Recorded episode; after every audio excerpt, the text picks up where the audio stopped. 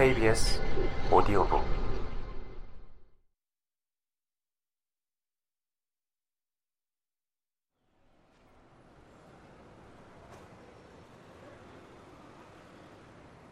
어느덧 달러고트와 약속한 면접날이 다가왔다. 일찌감치 사거리의 꿈백화점에 도착한 페니는 1층 로비에서 달러고트의 사무실을 찾아 두리번거리고 있었다.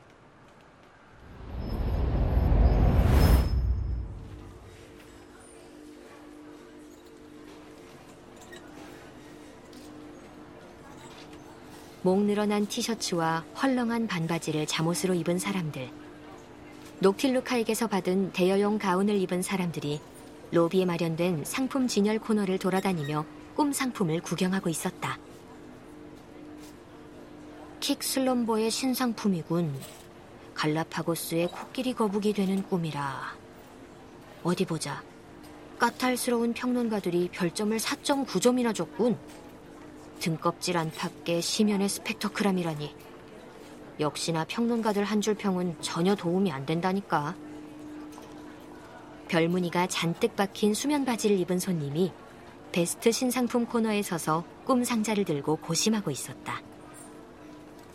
페니는 10분 안에 1층 어딘가에 있을 달러구트의 사무실로 곧장 가야 했는데 아무리 봐도 오너의 사무실로 쓰일 법한 고급스러운 공간이 눈에 띄지 않았다. 페니는 직원에게 물어보려고 했으나 프런트 데스크를 지키는 중년 여자 직원은 쉴 새 없이 어디론가 전화를 걸고 있었다.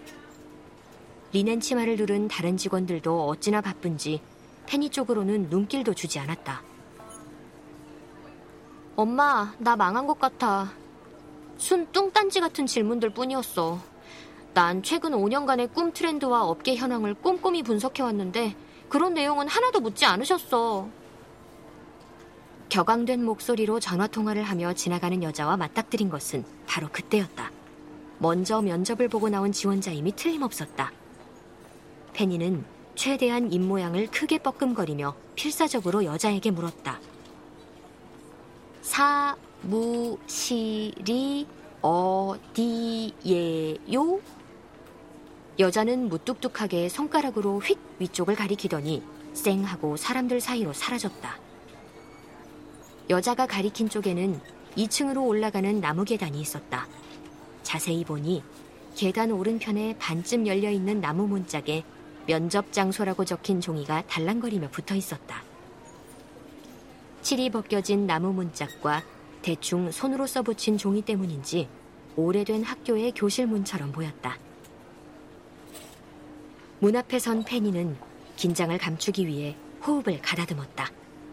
그리고 과연 이곳이 달러고트의 사무실이 맞는지 긴가민가한 상태로 이미 열려 있는 문을 예의상 똑똑 두드렸다. 오, 어서 들어오게. 힘있게 울려 퍼지는 목소리가 사무실 안쪽에서 들려왔다.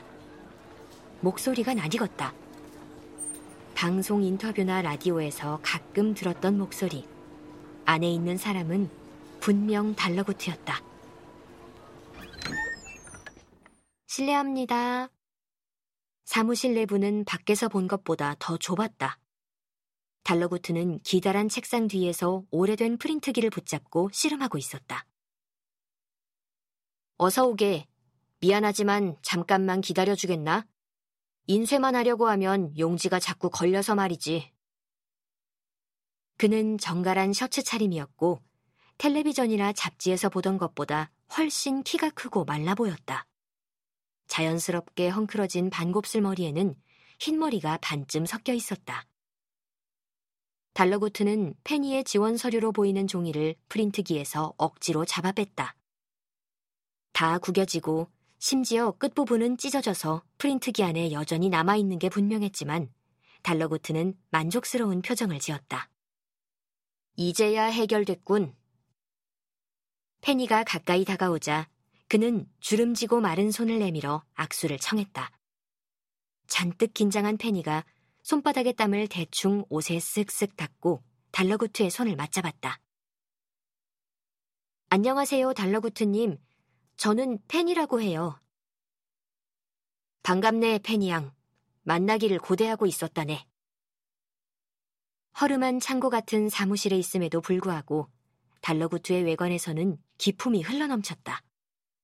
가까이에서 본 그의 흑갈색 눈동자는 나이가 무색하리만치 소년처럼 반짝였다. 페니는 눈을 너무 빤히 본 것 같아 급히 눈길을 돌렸다. 사무실 안에는 상자들이 가득했다. 전부 꿈 상자들인 것 같았다.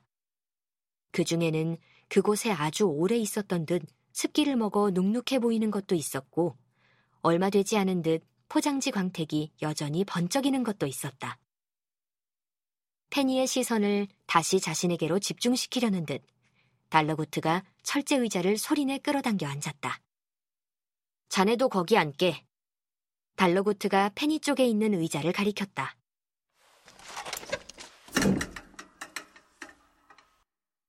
편히 앉도록 해. 그리고 이건 내가 좋아하는 쿠키인데 하나 들게.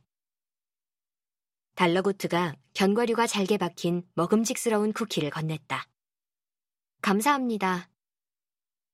쿠키를 한 입 베어 물자 어깨에 긴장이 풀리고 주변 공기가 적당히 서늘해졌다. 그리고 이상하게도 낯선 사무실이 아주 익숙한 공간처럼 느껴졌다. 그건 단골 카페에서 진정 시럽을 추가한 커피를 마셨을 때의 기분과 비슷했지만 훨씬 효과가 좋았다. 달러구트가 건넨 쿠키에는 분명 특별한 힘이 있는 것 같았다. 자네의 이름을 똑똑히 기억하고 있네. 달러구트가 말문을 열었다.